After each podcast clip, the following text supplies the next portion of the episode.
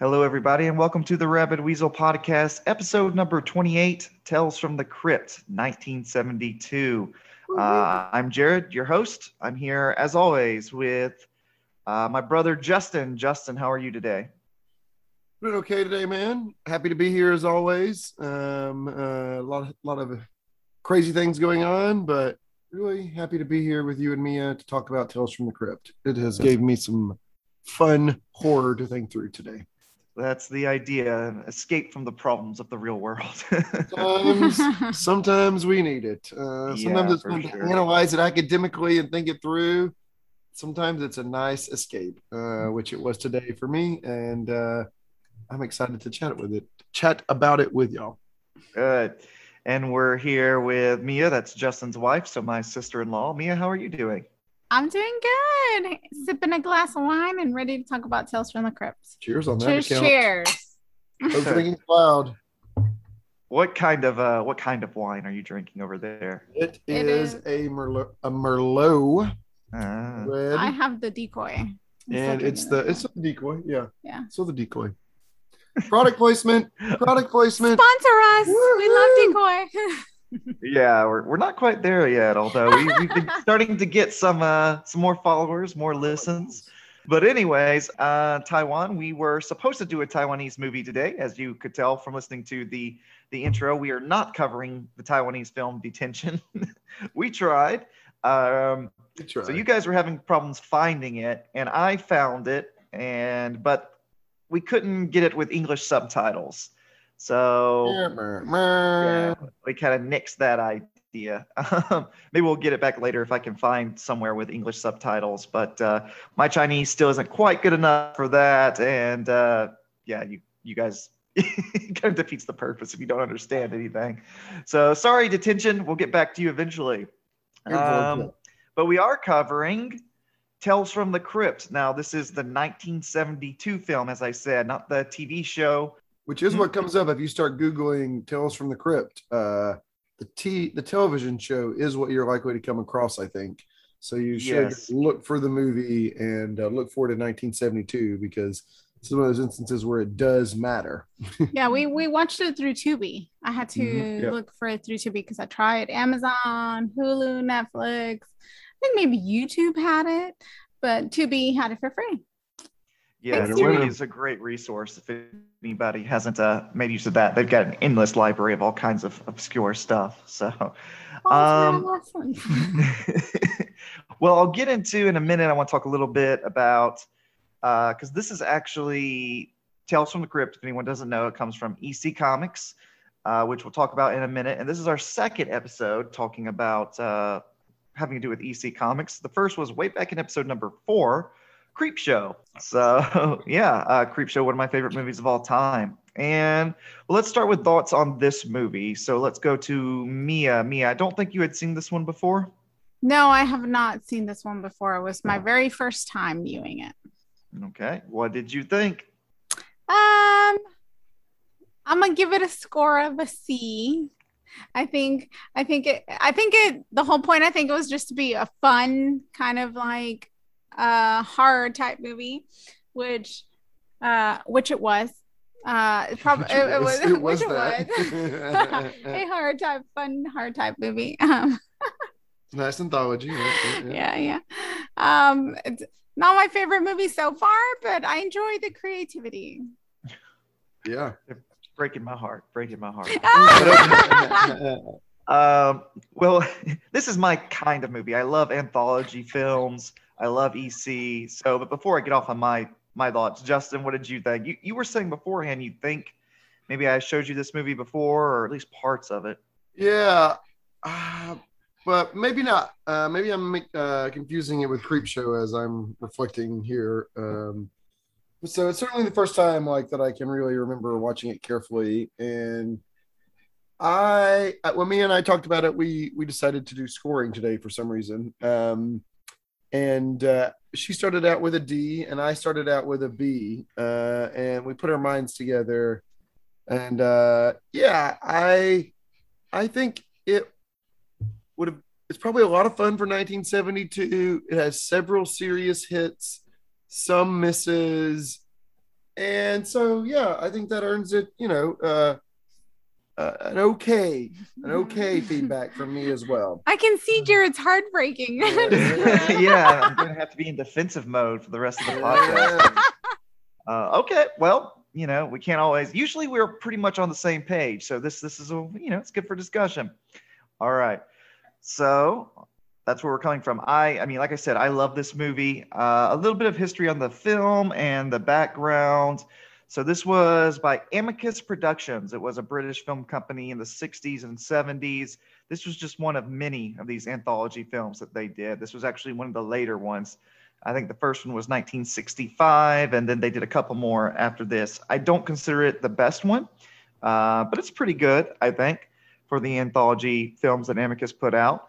And to understand this movie, you have to understand EC Comics, which is one of my favorite things ever, horror things ever. Oh boy, and we could do a whole podcast or several podcasts on EC Comics because I have all those old comics uh, reprints, I should say. But the short version of it is when we talk about EC Comics, we're usually talking about a time period from about 1949 to 1955, where they did other genres as well, but they are most well known for their horror comics. Most people have heard uh, this one is named after Tales from the Crypt. There were two others Haunt of Fear and Vault of Horror. I guess because of this movie and the TV show, everyone knows Tales from the Crypt, but basically they were pretty much the same thing. Each comic had a, a host. You had the Crypt Keeper, Vault Keeper, and the Old Witch, but they all appeared in each other's comics. So they're all pretty much the same. Go ahead, Justin. Yeah, I have a question. I have a question. So, um, the EC Comics, one of the things that I wanted to just touch on real quickly uh, that I did not warn you about, but uh, one of the things we talked about the EC Comics, what what kind of brought down the time period of their reign there, and just kind of briefly from the history standpoint, because my understanding was it wasn't because it became unpopular. Uh, there were other things going on that kind of stifled the EC Comics run. So, would you mind just saying a little bit about what what kind of brought the end to the EC Comics? I think people might find that interesting. Yeah, I'm not there yet, but I'm definitely. Oh! ah, jumping ahead. Typical Justin. Okay, carry on. And I'm not going from. Uh, I didn't even bother to write down a script or whatever for this part. I'm just kind of winging it because I know enough about this stuff. So yeah, these comics were. Um, they were they were wonderful. I still consider them some of the best comics ever made. You had uh, there was just a huge explosion of creativity with very talented writing and drawing. So they were usually um, morality stories, you know, although they could be very gory, very gru- uh, gruesome. It was usually somebody does something bad and they get punished. So I, I love this stuff. Very creative, very fun a lot of times. But yeah, as Justin was saying, what ultimately happened here was there was a moral panic. Um, and part of it was a, psychi- a psychologist uh, who kind of turned against these comics and wrote a book called Seduction of the Innocent, telling everybody that these comics were causing juvenile delinquency. And everybody panicked and freaked out. And it actually ended up in a Senate hearing. The United States Senate had a hearing on these comics, okay, um, and how they were contributing to the downfall of society, basically, and it was destroying the youth. Uh, ultimately, what happened was the comic industry came together and said, the government's going to come against us if we don't do something. So they created the Comics Code Authority, uh, basically self censoring themselves. And EC was one of the main targets of this whole crusade, I guess. And it mostly destroyed them. I mean, there was still, they still did a little bit of horror um, and they did some other other things, but it was not quite the same. They had to be self-censor a lot, and there was a the public had turned against them at this point. Fortunately, they had a one very big success that kept going called Mad Magazine, so that that kept them afloat. but yeah, that's the brief story of EC Comics. It's really unfortunate because, like I said, for about five or six years, it was awesome, and then it all just came to a stop. So it's a very interesting my- time. Yeah, thanks Yeah. for sharing. That's my uh, that's my recollection as well um, from our conversation. So, um, yeah, I think the what I heard in summary was uh, kind of fuck you censorship of art. Uh, that's what I heard. So uh, hopefully uh, that's one takeaway from the moralizing that we have today. Yeah, it was. So this is a uh, not to get too preachy, but this was this is a trend that we've seen several times. Uh, you know, it was this, then it was heavy metal music, Dungeons and Dragons, what Harry Potter and Pokemon in our lifetimes. Oh Uh, yeah, it's always something, Harry you know. Potter book burnings. Woo! All right, carry on. So yeah, it's always something that's going to destroy Mhm. society. And to be fair, these comics were, I'm sure they were very shocking at the time because uh, it's Mhm. some of it can be very intense, but I still see them as morality stories. If you take the time to read them, it's usually bad people do bad things and get punished, you know. But anyways, let's jump into it. All right. Uh, so this was 1972. Yes, Tales from the Crypt. All right.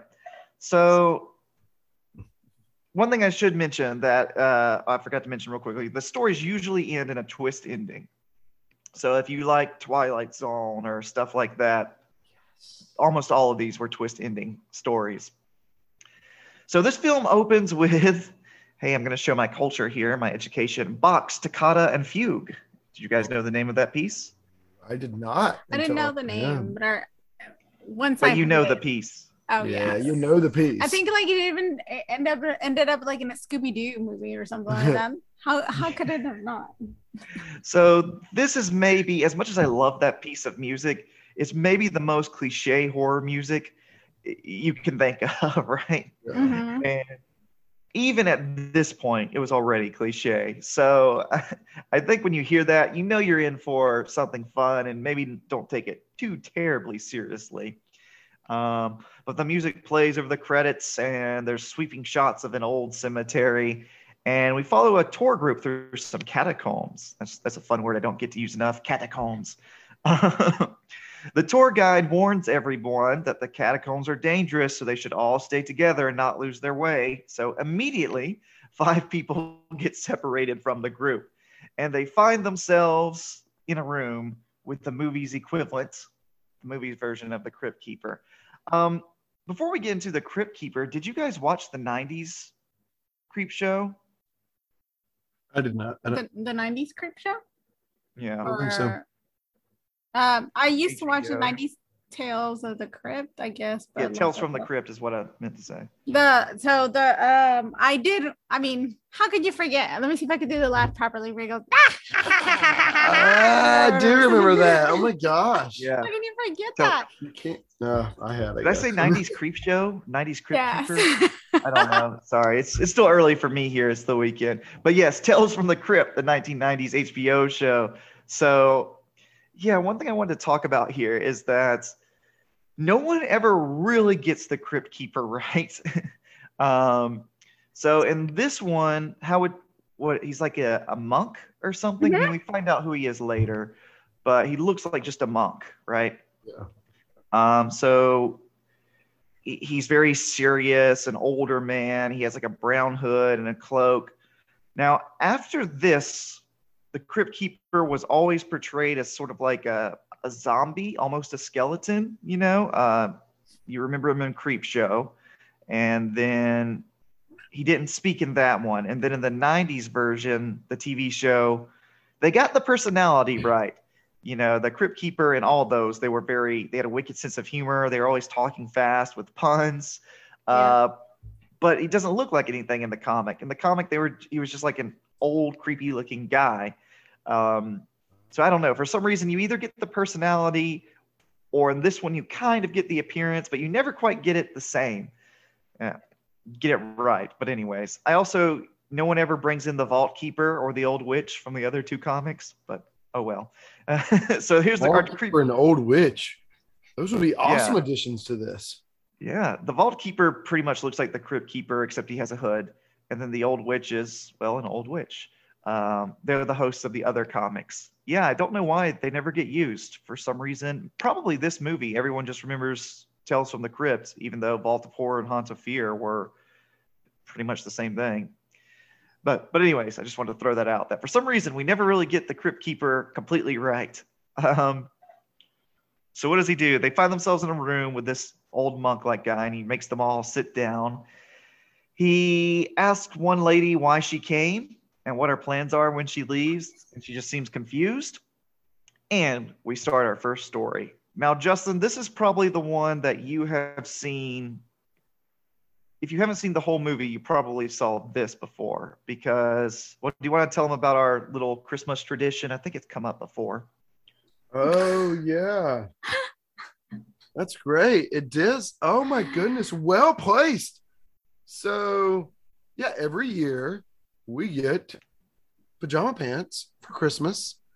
And every year we um uh wait on uh wait on Santa to come still as grown adults. Still at And um Well, not these quite these last couple of years. I've been on the other side of the world. don't ruin the story, damn it.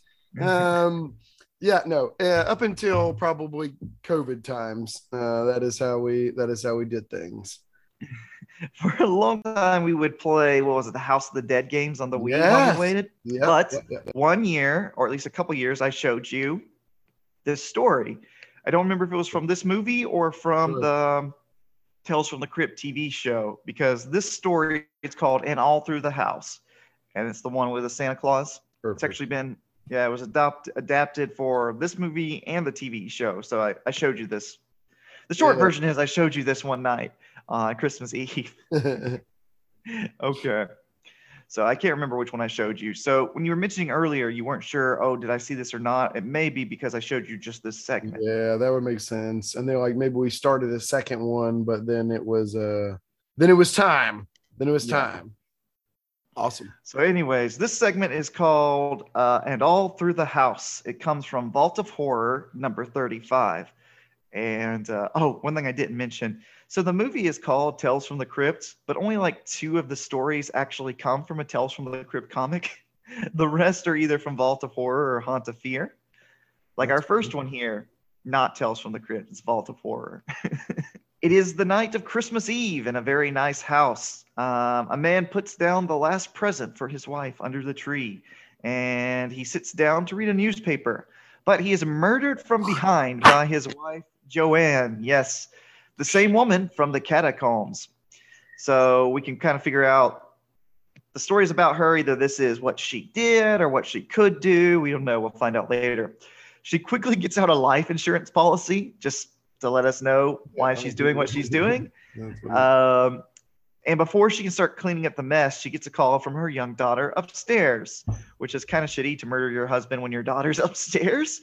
But her daughter's excited for Santa because it's Christmas Eve. So she puts her to bed and then goes to move her husband's body. Then an announcement comes over the radio, which I'm going to read the announcement in full because I think it's hilarious. Do it. We interrupt this program for a special announcement. A man described as a homicidal maniac has escaped from the hospital for the criminally insane. He is six foot three inches tall, 210 pounds, dark eyes, bald, and may be wearing a Santa Claus costume taken from a shop in Burley. All residents of the county are warned to be on the lookout for this man and to phone the police if they see him. We now continue our program of carols for Christmas Eve. That's that's that's Great. That's great great. humor. it's Christmas Eve. There's a crazy guy dressed as Santa. Be on the lookout. Okay. So Joanne, she rushes to lock the door just in time because in movie fashion, what she heard on the radio is immediately relevant. Um, the man is comes to, to her house and is trying to get in. She goes to phone the police, but guys, why can't she call the police? because she just murdered her husband. Yes, she's right just there. Her husband's corpse is lying on the living room floor, so she can't call the police.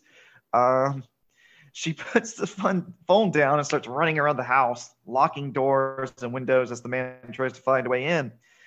Then, this is, I don't know, maybe smart. She throws her husband down the basement stairs, just chunks him, uh, and makes it look like that is what killed him. She had hit him in the head, so she kind of arranges him uh, to make it look like he died from falling down the stairs.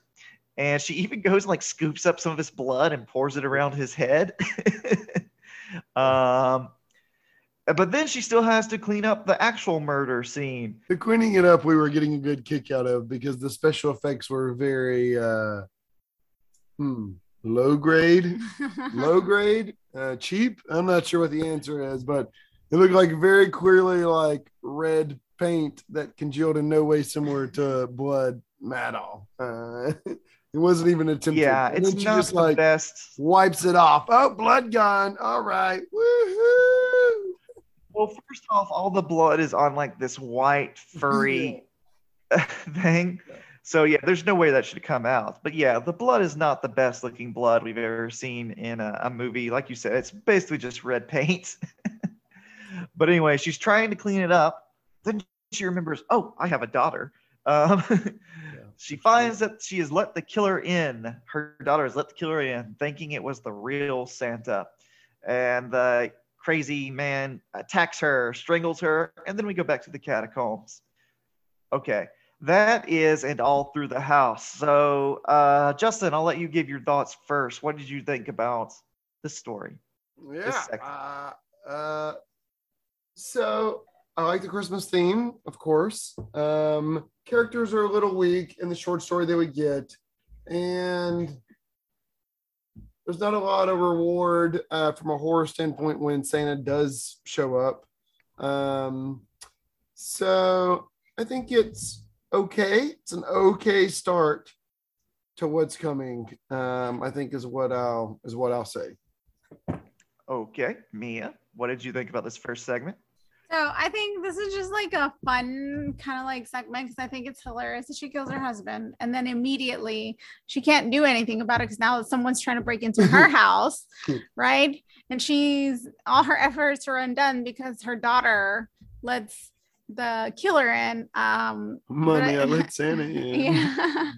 But I think hers is probably the less gruesome death of all. I Yep. mean, when you get into it, right? It's just the first, and it's Mm. the less gruesome, I guess, because it kind of looks like he's giving her a back massage. Towards I got He's trying to you. strangle her, and she's just like, ah.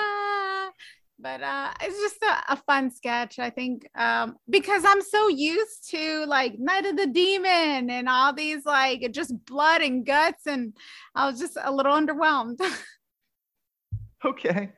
Yeah, remember we're still back in 1972. Um, so this is I, I like it. I think it's a fun one. Uh, the Christmas theme is obviously very strong. It's a good one. I try and watch this around Christmas every year. Um, the the story is mostly quiet. There's not much dialogue. It's just kind of her dealing with what she's done. So to cover that up, there's Christmas carols playing on the radio constantly. You know, from the beginning um, till the end, you just constantly hear Christmas carols, and it it sets the mood very well. I think. Um, I believe I could be wrong. Someone tell me if I am, because I'd like to know. This was the first Killer Santa, at least in the comics, it was, and that's become kind of its own subgenre. Killer Santa movies. There's been quite a few of them, um, but I think this was the first yeah, and I just love it. It's that mix of like horror and silliness that I really like. One thing I want, one thing I did was I reread all the stories um, in preparation for this because I wanted to compare the Oh, adaptation to the comic. And this one came from I already said Vault of Horror number thirty-five. Um, I also said this one was already also in the '90s, um, the '90s TV show. So one day I want to compare all three stories, but for now, this one is very close to the original comic. Um, the only differences were that in the comic, she doesn't fake his death at the bottom of the stairs. That whole thing was added in. Instead, she was planning to take his body somewhere, but then she couldn't leave the house because of the, the killer Santa. Also, in the comic, it specifically states that the killer is not a threat to men or children, only women. That's his thing. He, he kills women. You know, Oh, oh shoot. Interesting. Yeah. you know, like a uh, serial killer. So- yeah. so So, that's why I mean in the story, why doesn't he hurt the kid? Yeah, he's a he's a that kind of serial killer where he has this one kind of person he likes to go after. Um, so he's built up more in the comic, like he's after women and he does horrible things to them. Whereas in the in this one, it's just like, oh, he's a homicidal maniac on the loose. Um, but yeah, so that's why theoretically, if she hadn't killed her husband, maybe she would have been okay. but yeah, it's just that's a difference. The comic says, oh, he does not hurt children or men. He's only interested in hurting women. So there you go. That's the differences. Drives home the moralist point. Like she Yeah. is the only one that will be revenged. Mhm. But I've always liked the idea of, you know, she can't get help because of something she did. Yeah, that's great. like, well, I can't call the police because there's a dead body that I just killed. Um, but yeah, all right, that's all all through the house. Um, I One think it's a good way to start off. And then Mia, segment two. Do you want to take this one? Sure. So segment two is called Reflection of Death, and it's from Tales from the Crypt, number 23. And in this story, we have we meet a man named Carl who leaves his wife and children at home one night. Um, and he says he's going to go to a sudden business trip. But where he really is going is to pick up his lover, Susan, who's been having an affair with her, and they're about to leave town together and start a new life and give up everything they had. But on the road, he starts to get tired, and Susan takes the wheel. And then they start to suddenly like uh he starts to have like a a nightmare and starts yelling out and then no, no. yeah, and then he goes back to sleep, and then suddenly when he wakes up again, they're swerving off the road because there's a giant truck coming their way. And then they have this terrible accident as they're trying to avoid the truck. Uh, and then the rest of the story is really from the point of view of Mr. Cheating Carl, who uh, who wakes up in the uh, flames of the car looking for uh, for Susan and he can't find her. So he's wandering around. He comes up on like this old, uh, well, not old man, but like a, I guess it's like a, a community member or a homeless man. Yeah, it was a homeless Uh, man. yeah, it's a homeless man and he's scared and runs away. And then he goes back home at his house and notices, I believe the last name on the door has changed. Um, and he knocks on the door. Mhm. And his wife opens the door and she just screams and yells and goes back inside and he can't understand why. And he finally goes back to Susan's old apartment. And she lets him in and he's she's not terrified by him when she first sees him. And he comes in and he's like susan it's me cheating carl. Um, i couldn't find you. And then she's like well carl died was it like two years ago? Mhm. two years ago. Two years ago. yeah and i i have lost my sight. And so then you see carl look into what i think i believe is like either a window or a mirror or something like that and he you see his burnt face.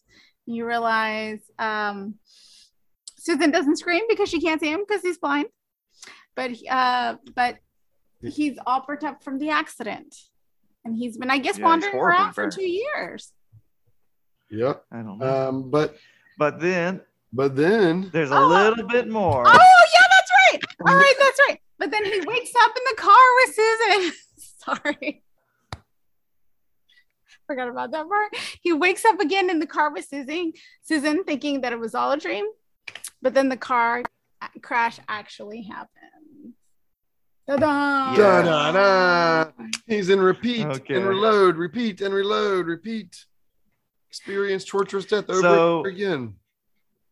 yeah, that was pretty good. Not much to add there, uh, except for yeah, it's all after the crash. It all is like first person perspective. It's from his point of view. So Mia, since you told us that story, what did you think about this segment? So I love when people get their comeuppance.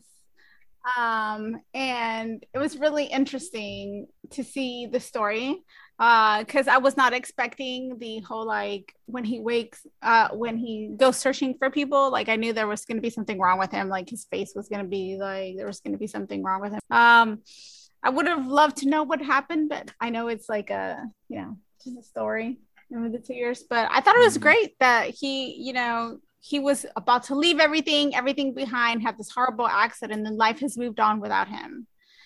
And I thought I liked this one. I thought it was a great story. Okay, Justin, what about you? Uh, yeah, I will be agreeing with my wife again, I guess, but on for I guess slightly different reasons.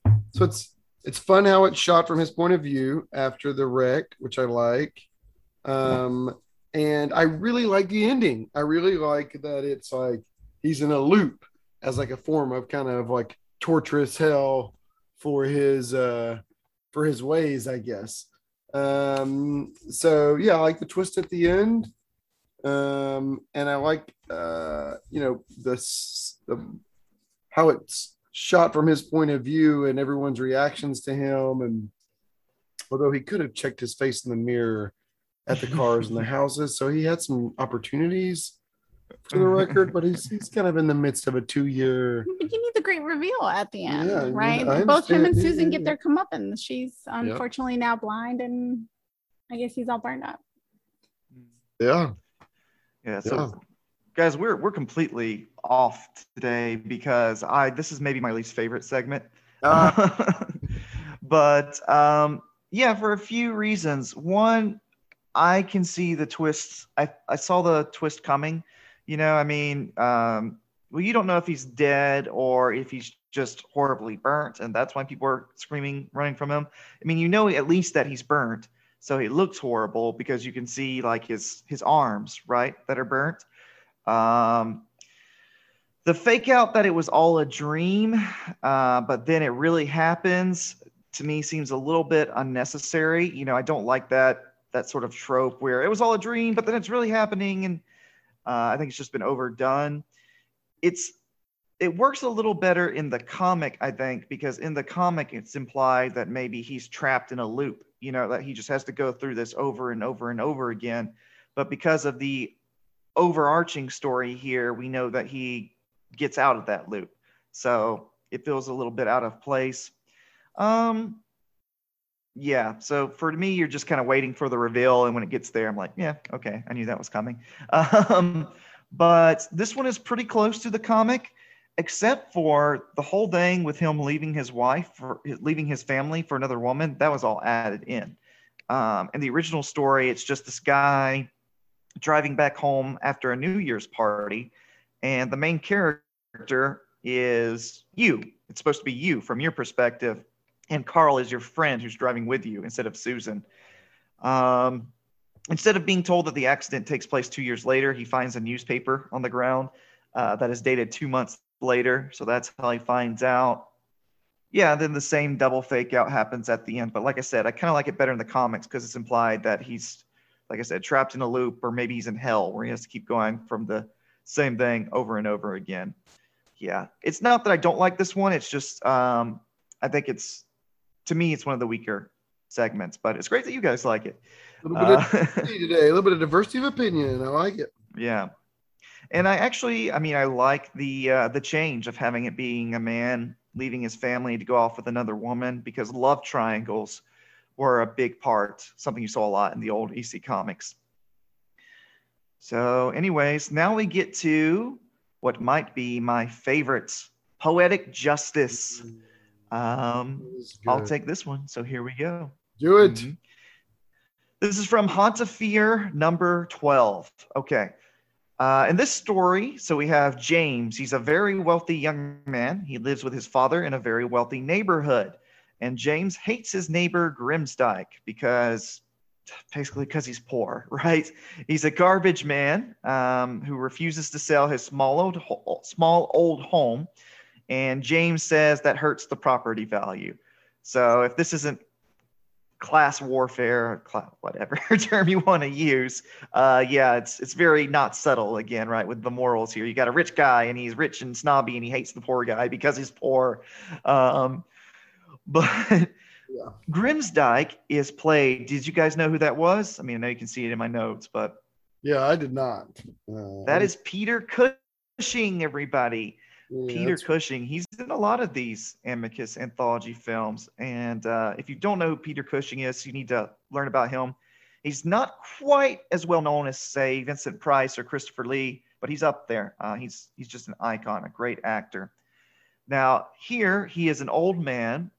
He's a garbage collector, poor, like we said, and his wife has died. So it's already kind of sympathetic. He keeps himself busy by caring for several pet dogs that he has presumably just found and playing with the neighborhood children. He makes toys for them and stuff like that. Now, despite his kindness, uh, how nice Grimsdyke is, James, the evil rich guy, He can only see a poor man who is an eyesore on the commu- community, so he conspires to get rid of him. They've been trying to get him to sell his house and move away, but uh, he's sentimental because that's where he lived with his his wife, right? So the first thing that James does, he destroys a neighbor's rose garden in the middle of the night and blames it on Grimsdyke's Grimsdyke's dogs, leading to all of them being taken away by the government. So Yeah. Yeah. This is really sad watching all his dogs be taken away. yeah, this one's heartbreaking. Like I, I legitimately get emotional during this story. So he's lost his wife. Now all his dogs are gone. Um, but that night we learn maybe there's a little more to Grimsdyke because he's using uh, like a, a Ouija board and some automatic writing techniques to communicate with his dead wife. And all we get from her is one word. It just says danger. So next, James and his father convince a city councilor to get Grimsdyke fired from his job, which, I mean, obviously he's poor. Now he has no source of income, and he's two years away from retirement, so he loses his retirement income. Um, there's not to be too mean to Grimsdyke. There's a nice little moment here where one of the dogs who is missing comes back. So, hey, he gets one of his little doggies back. but then it just goes downhill even more. So next, James and his father, um, what they do is they go around the neighborhood making the neighbors suspicious of Grimsdyke so that they forbid their children from going to visit him. And it's even, they like imply that he has uh, horrible motives for being around the children, which is really sad. So now he no longer has the children, no wife, no dogs, no children to talk to in the neighborhood. He's still he's very sad, of course, but he's still keeping a good attitude until it's time for the last move. On Val- Valentine's Day, he sends fake letters from people all over town. Inside each letter is a cruel and insulting poem, just telling him how much they hate him. Okay, so nobody sees him for a week, and James and his father go to check on him, and they find that instead of deciding to sell his property and move, he has hung himself, and he's just been dead in his house for a week. So yeah, sad stuff. Next, it's a year later, on Valentine's Day, um, the anniversary of his suicide. In a great scene, I love this. Grimsdyke rises from his grave as a zombie and he sneaks into James's house and takes his revenge. Uh, then the next morning, James's father comes downstairs and finds him dead, covered in blood. He also finds a piece of paper crumpled up, and on that paper, written in blood, is this: "Happy Valentine's Day. You were mean and cruel right from the start. Now you really have no." He opens up the paper, and there's James's heart, removed from his body. And did you guys see that it was still beating for some reason? Oh, I didn't see that. Yeah, Oh, yeah, it's that's still awesome. beating. I didn't see that. The heart is still beating.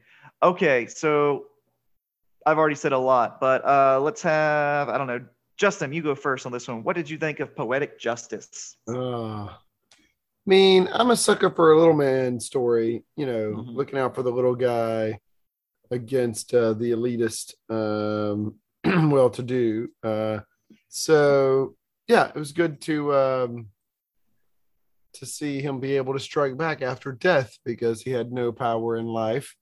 And uh, the cruelty is really chilling. I mean, the um, the guy James, I mean, he just like goes way out of his way. I mean, his his like father and his business associate or the mayor, whoever he is, they all kind of push back a little bit. Like, is it really like worth all this? And he's just really cruel.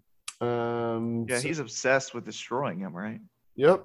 So yeah, it's uh, I enjoyed it.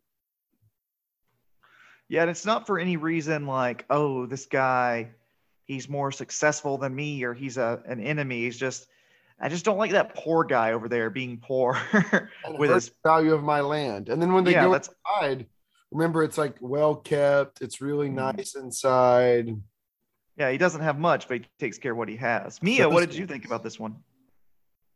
Um, I I enjoyed it. Um, I thought it was particularly cruel on James's part to treat Mr. Um, Grimsdyke like that. It was so sad. You know, the man already lost his wife. taking away his doggies. I mean, I love my doggy, and I can't imagine getting. We'll kill for you, Climmers. Don't you many- worry, boo. You know. Don't you worry. and then like being just like cruel just because you don't like his house. Just it's like he has no other anything else in his life other than destroy somebody else's.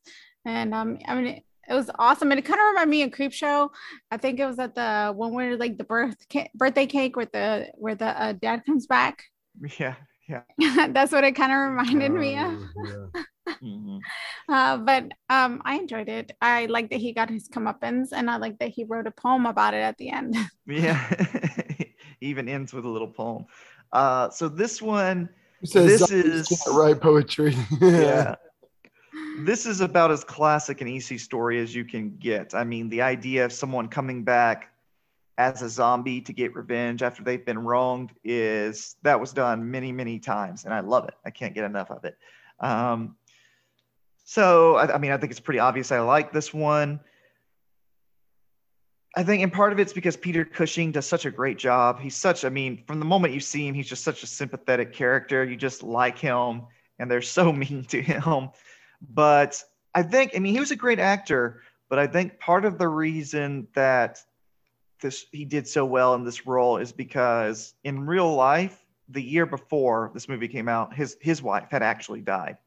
Mm. And one thing you learn about Peter Cushing is everyone who who's ever talked about him, who knew him, will say the same thing. After his wife died, uh, he was a broken man. Like uh, he never he never recovered from that. He just kind of drifted through life after that, waiting to die to join his wife. I mean, so I think this role was pretty. Um, yeah, it was something he could really relate to. Now, this one is pretty close to the comic with a few changes. Um, that they changed the characters' names in a lot of these stories for some reason, but in the movie, they make the character James more of the main villain, with his father being, I mean, still cruel. He helps, but he's less cruel. You know, he's the one who's kind of like, eh, do we really need to do all this? Okay. Um, and in the comic, even the townspeople are worse. They they're they get the idea to send the the Valentine's Day letters from James and his father, but they're actually the ones who do it. They're like, yeah, let's send them mean letters. Whereas in the movie, it's him pretending they're from the town people. Um, also, instead of implying that Grimsdyke has bad intentions towards the children in the comic, they blame him when one of the kids gets sick, saying it's from the candy that he gives the kids. And oh, another thing I really like was the poem was actually added. The final poem was actually added to the movie. Um, in the comic, he just opens up and sees the heart, but here you get the little poem, which is very, hey, poetic justice, right? I like the Mhm. poem. So, Oh, I'm, yeah. I'm glad they added that. Yeah, it's a nice little touch. And some of the poems he reads um, that are sent to him are really, really mean. What is the one Yeah. that says, Some people live in the city, some people live in the town. Why don't you do us a service and jump in the river and drown? Just really cruel stuff. But, anyways, yeah, maybe my favorite segment. Justin, do you want to take segment number four? Wish you were here from Haunt of Fear number 22. Yeah. I'll take the monkey's paw. I mean, they call it something else, but um, we might as well just call it the monkey's paw as far as I'm concerned. Well, Uh, so, sorry to cut you off before we get into it, but I want to ask you the reason I gave this one to you was when we were younger, the monkey's paw story, we had a babysitter who you remember. Um, and I think the babysitter's daughter told us the monkey's paw story. Do you remember that? gosh, I do not. Tell me, your, I want to hear it. Tell me your memory. Yeah. So we were very, very young, and we had a babysitter um, that we spent a lot of time with. And she had a daughter who was older than us. And I think it was the daughter who told us the story of the monkey's paw. So how old was I then? Like four or five, you know, very young. Wow, that you can remember that. Yep. Yep. Yeah. Well, I remember because it scared the hell out of me. She told us this monkey paw story. And uh, Doesn't end well. Yeah. Monkey's paw story doesn't end well. It's a cautionary tale. yeah the monkey's paw story if any of you don't know it's about they they get a monkey's paw they can tell three story or they get three wishes but they're ta- you know it's the evil genie thing if your wish comes true literally and it backfires so The woman's son gets mutilated in a factory accident. She wishes to have him come back, but when he comes back, they realize that he's coming back in pieces. So then they wish him dead again, right? So that story freaked me out hearing that as a little kid. Uh, so, anyways, it made me think of that. So this is why that's why I to- chose you for this one, Justin. So Awesome. Um, the monkey's paw. This one's called "Wish You Were Here." Tell us. The story. I love how much shared trauma we get to have over this podcast. Um, so I have two things I want to say about this before uh, before I jump into the details. Um, and one is I really like the monkey's paw story, as evidenced by Jared's recount here. I think it's it's a nice telling of basically the old genie story. It's really creepy. Um, it's very visual. Um, so just that it like bothers to try to imitate that uh it's a really high bar and they do okay with it right i mean so like it's not as good as the monkey's paw and the spin on it is is fine um but it hardly warrants its own thing to be excited about i guess. The second thing that i wanted to say about it before i jump into the recap is uh, you know, one of the things that I've been thinking a lot about and doing in other in, uh, like content, entertainment, and stuff is is trying to um, teach AI to know what we want, not just what we say. And this is just such a beautiful example of something uh, taking the kind of uh, direct intent, but in a maligned way in these cases, and misinterpreting what you would say it's really a beautiful story or a beautiful case that highlights the uh, AI alignment problem. Mm. Um, so just wanted to kind of uh, uh, put put that in there. But so to do my fair share for recapping, so there's a wealthy businessman, and his name is Ralph, and he's in a lot of debt because some of his um, some of his investments didn't go well and so he's like working through with his accountant, trying to figure out like what to sell, what not to sell. Um, and so that's kind of a situation. So him and his wife are talking, uh, talking through it about it and uh, about how it's going to be a problem for them. And you know, just by chance, they have this weird little thing um, that is a statue that they got in China, where they were warned you know, use this shit carefully. Don't fuck around with the statue that I'm giving you. And um, so, uh, and here's where the monkey's paw thing like kicks in, right? So the wife is like, we have a problem. I'm going to wish for it to be solved. And her solution is to wish for them to be rich. And so her husband like immediately gets a call from Charles, who's like, hey, we got to come and talk about some money issues and it's left a little ambiguous, but their interpretation of it, because of the wish they've just made, is that it has to be positive. So he gets in his car um, and drives uh, to meet Charles. And there's this really cool scene where the uh, death, I guess, personified as a Skeletor thing on a motorcycle, uh, haunts him and eventually uh, kills him um, because he, he doesn't make it to uh, Charles's place. And Charles gets a phone call from the police saying that Ralph has died in an accident. And for some reason, they call him instead of uh, Ralph's uh, wife, Enid. Uh, and so it's like, hey, can Ralph you go tell his wife for us? was that? Yeah, yeah, exactly. Oh, they're like, hey, you're you're a friend of the family. Can you go tell his wife that uh, he's dead? Thanks. Sorry. so he goes over to their house and he tells tells Enid uh, that you know basically she's gonna be rich now. She got her wish. Um, and it, they talk about the monkey's paw story. I mean, you know, Charles is like, this is just like the monkey's paw story. Um, yes, yes, it is. Don't make stupid wishes is really the clear thing to do right now. But um, you know, his wife can't help herself in this case. She wants him back, and so she thinks she's being clever, which is what I like about this story. And says, "Bring him back immediately before he died, or immediately no, immediately before his accident," is what she says. Mm, Seems like the right way to say. Bring him back as he was right before then. Well, right before he had a heart attack and died. So when he comes back to life, he's still as a dead person, but also as a dead person with embalming fluids inside of him. So he comes back to life and he's like, ah, ah, ah, ah, ah. And he's like slinging his body out, trying to get out. Ah, Enid, it's so painful. It's what so did you do? Make it stop. Uh, at this point, Charles hears it, runs back in, is trying to help her restrain him. So she's like, I got this shit. I'm going to cut him up into pieces. So she runs and finds like a knife and she's like, whack, whack, whack, trying to cut him up into freaking pieces.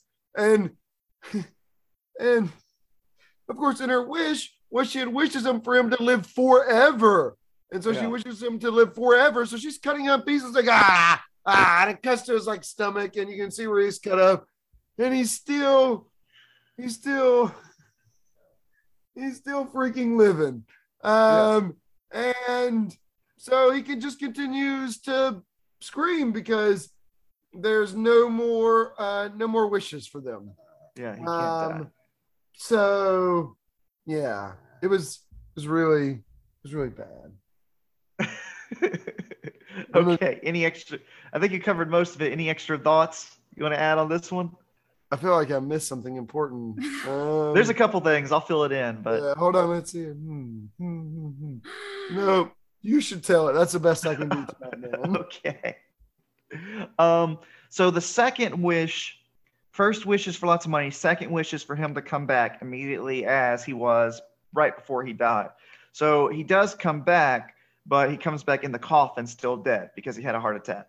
And first off, that's kind of a weird scene because there's a knock on the door and these four undertakers just walk That's in right. carrying his casket.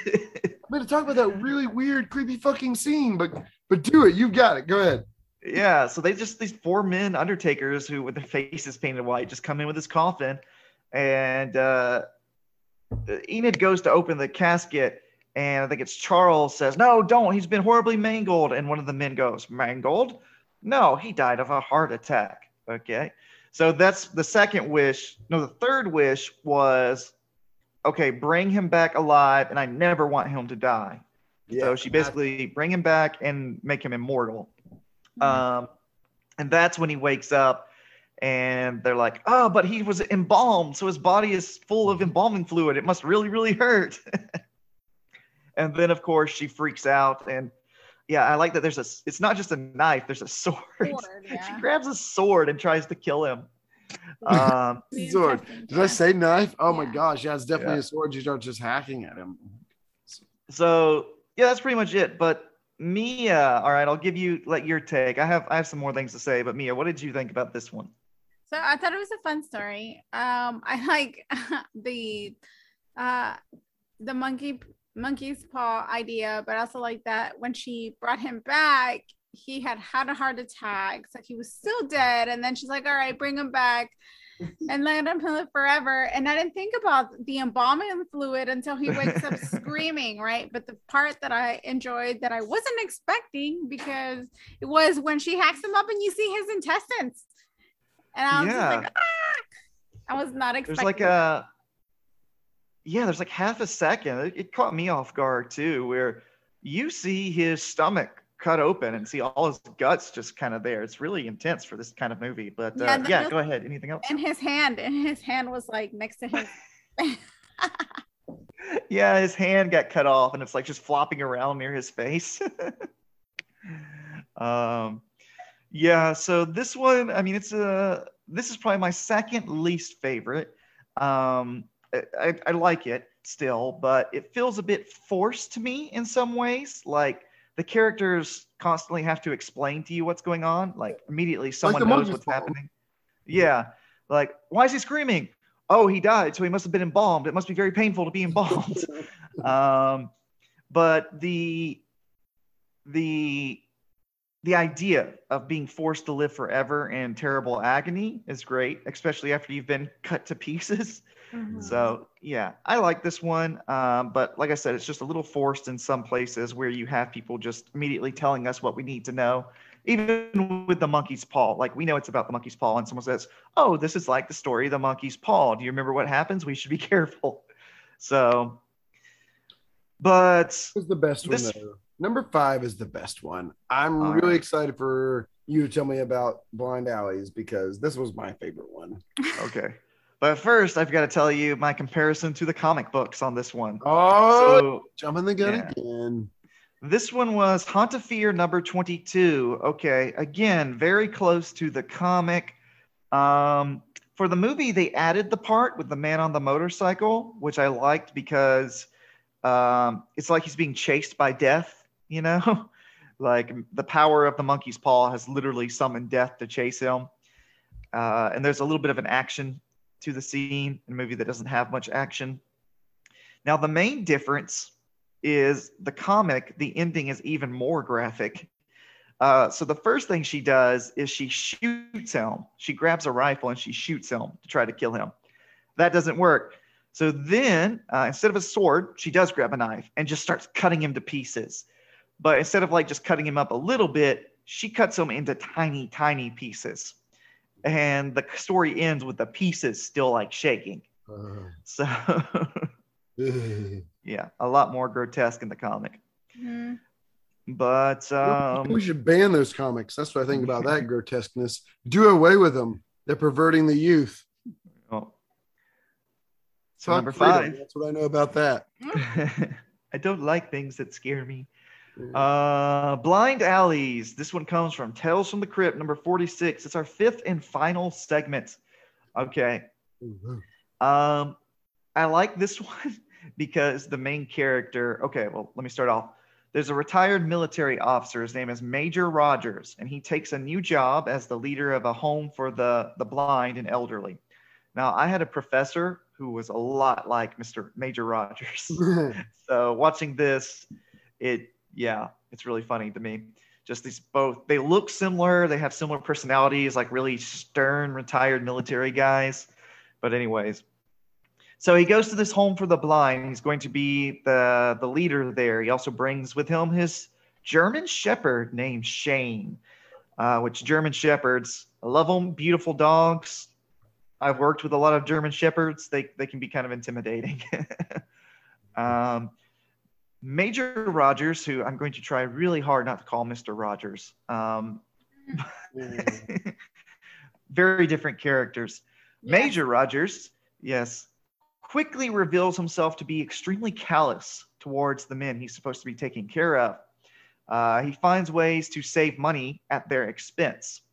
Uh, the first thing he does is in the middle of winter, he starts turning off the uh, the heat during the middle of the night, so they're all very cold.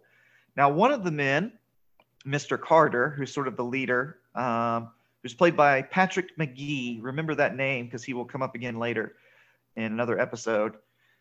He attempts to reason with him, explaining that uh, I'm not sure how much truth there is to this really, but um, he explains that because the men are blind, the rest of their uh, senses are more sensitive. So, hey, if it's cold, we really feel the cold, you know.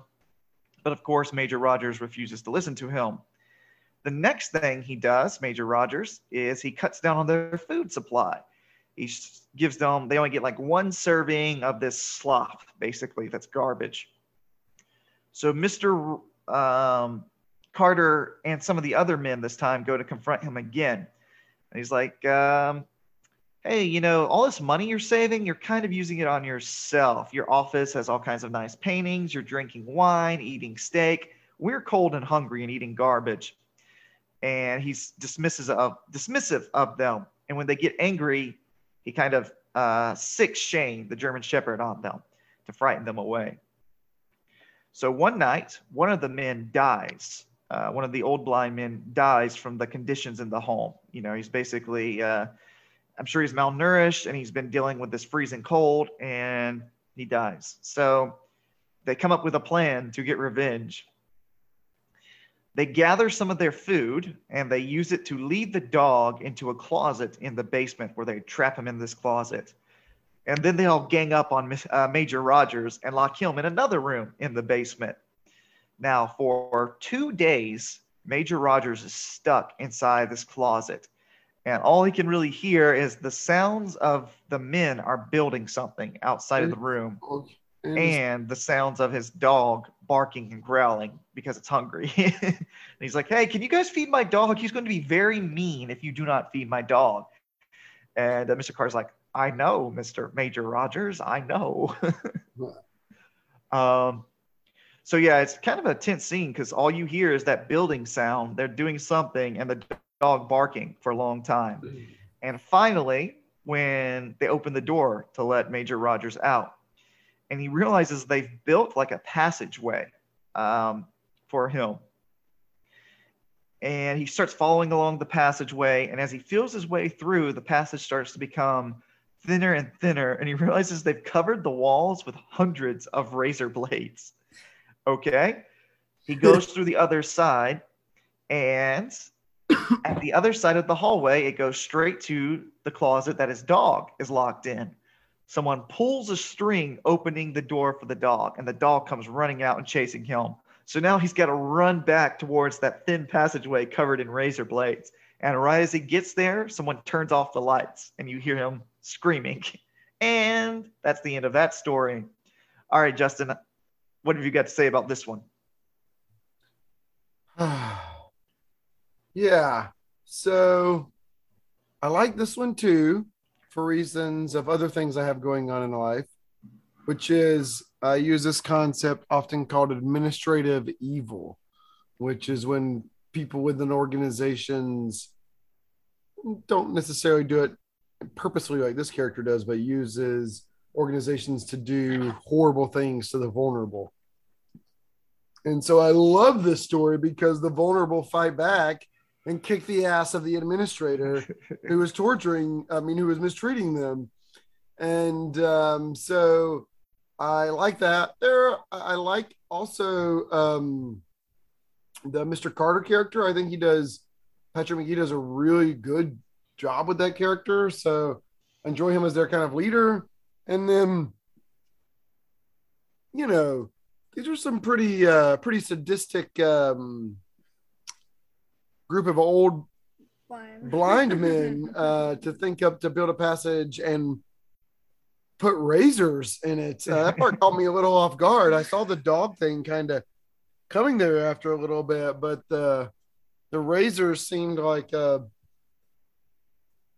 a particular piece that leaves you uh you know uh feeling glad they revenged but also maybe there are no heroes when it was present. So I, I I I really like this one. Though. This one's probably my favorite. And there's just some there's just some like silly attempts to to recreate what old blind men might how they might behave trying to build things.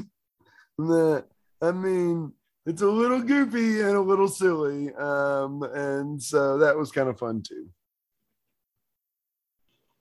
All right, Mia, what did you think about the final segment of the movie? I have to agree with Justin. It was a little goofy and a little fun. I mean, I like that they were, like Justin said, sadistic and creative in the ways that they were gonna get back at um at Major Rogers. You like the Um, sadistic and creative part of getting back at uh, Yeah. someone? Yes, because I was not expecting it. I mean, when I saw them building the maze, I was like, "Well, come on!" I mean, the, I, there's like a scene where you see one of them like hitting the nail over and over, and I was like, "Ah, they're blind." But uh, but I like the creativity. I thought it was funny. Some of it threw me, threw me off because I was like, "Well, if they can't see, how are they putting up the razors?" But I understand this is stories, uh, and it was just in fun in general. So it was great. I also like how they were like, whenever the one guy came in to check over after like the weekend or something like that, to came they he came in and checked. They were like waited till he came in and they pushed him in, and then they like shoved him in a closet using their walking canes. Yeah. Yeah, they don't know. you don't really know what happens to that guy. I mean, he wasn't uh-huh. really he wasn't cruel to them, but he didn't stop the situation. So they're like, look, we're not going to let you stop this from happening. That's more of the administrative evil thing right there. Yeah, and they just Yeah. shove him in like in a happen. closet. Yeah. Yeah. yeah. So like, but but who's gonna make their food moving forward?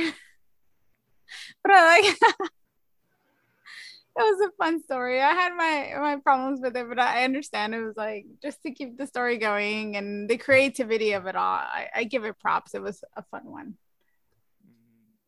All right. So this one, yeah, I loved it. I love the uh the over the top creativity of the revenge scene, you know. um, you could have just beat the guy to death, but no, you've got to build this whole like saw like torture chamber.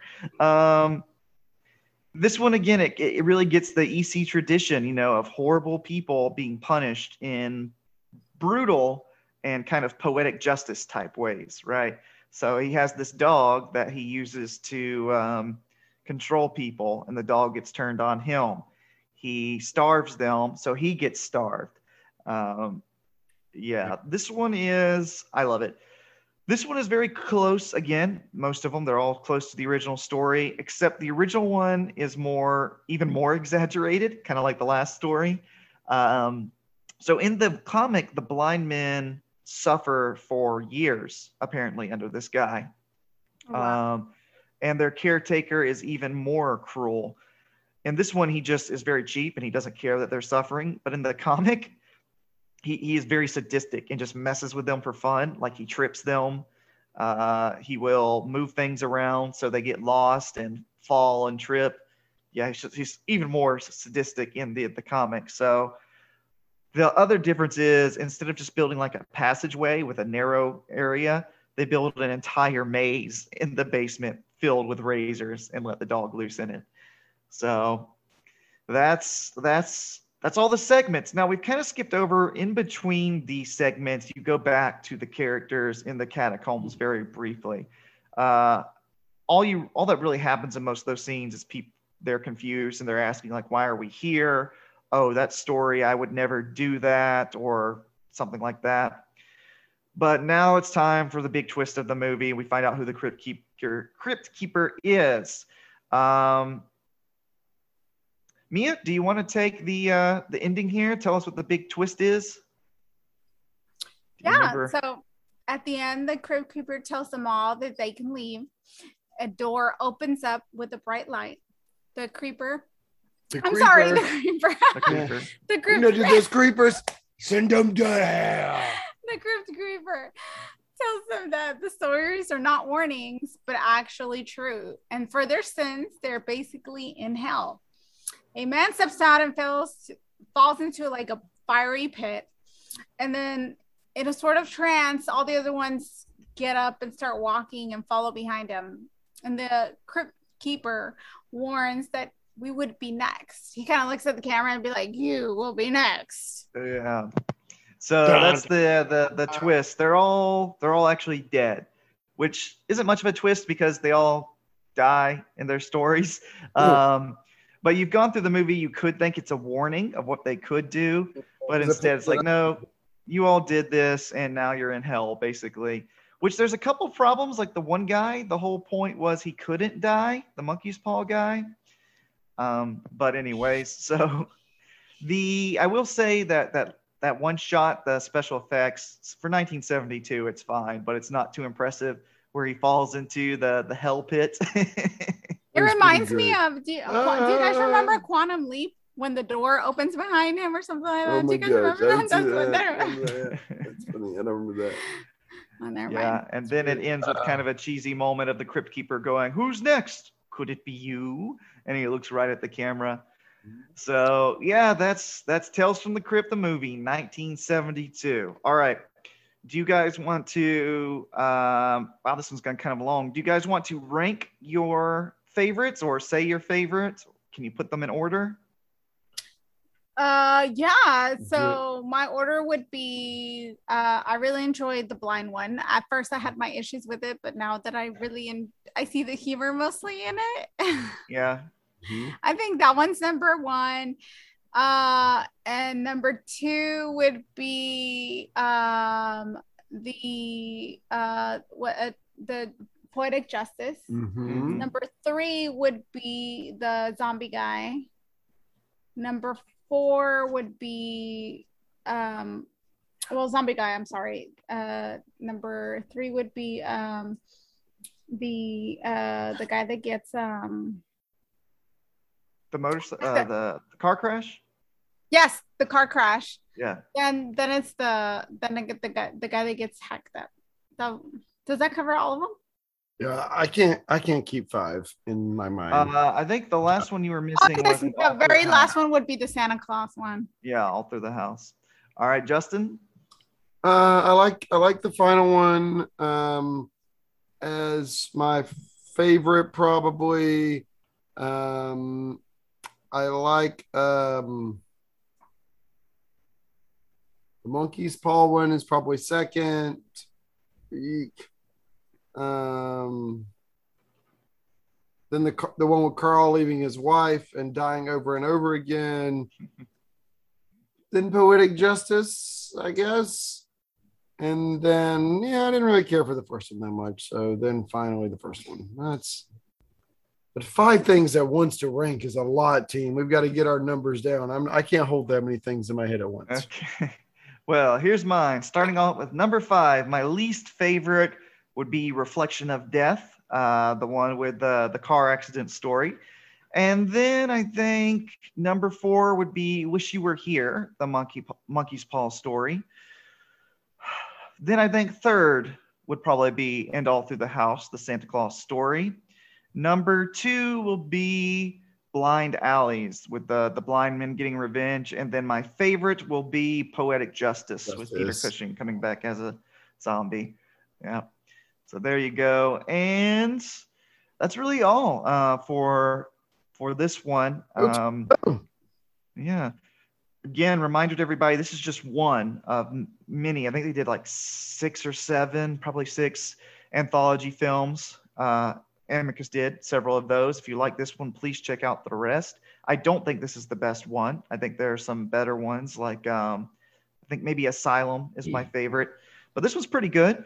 Uh, pl- so check those out and check out those old EC comics, especially the horror ones, but don't overlook the other titles. There was Weird Science, Weird Fantasy, uh, crime suspense, suspense stories, shock suspense stories. They're all great from about 1949 to 55. All that stuff is great. Uh, after this movie, the next year, they did Vault of Horror, which was not as good as this one, I don't think, but still worth watching. All right, any, uh, we've gone on for a while. Anything else to say about this movie before we move on? Nope, I'm tired. That's all I Yeah. got. Hmm. All right. So the next episode will be episode 29, and it's Justin's pick. Uh, Justin, tell us what you picked. Well, I picked Stanley Kubrick's A Clockwork Orange. And Ooh, intense. I want to do a Clockwork Orange for two reasons. One, it has some of the most visually moving scenes of any horror movie I've ever seen for how it impacted me. And if it was ever relevant, it is as relevant today as it was when it was made. That's what I'll say about that for, for a teaser. All right. A Clockwork Orange, the Stanley Kubrick film. It will be our second Stanley Kubrick film. And yeah, I mean, A Clockwork Orange is a masterpiece. If you haven't seen it, please watch it and watch it with us. I think some people consider it one of the most disturbing movies ever made. It's a very, very effective film. And, And the reason I watched it the first time was you selling me on it being one of the most disturbing films you'd ever seen. yeah, My attention. and it's not really it's not really a horror movie i mean it's horrific and disturbing but uh well yeah we'll just hold that thought for until the next episode Yeah, before we get into it too much but uh, there's also a book everybody if you want to read the book yeah, do it. Read, read, read, read. Okay. okay that's all for today um justin mia say goodbye Goodbye, everyone. Goodbye. Say goodbye. goodbye everybody see you next time for a clockwork orange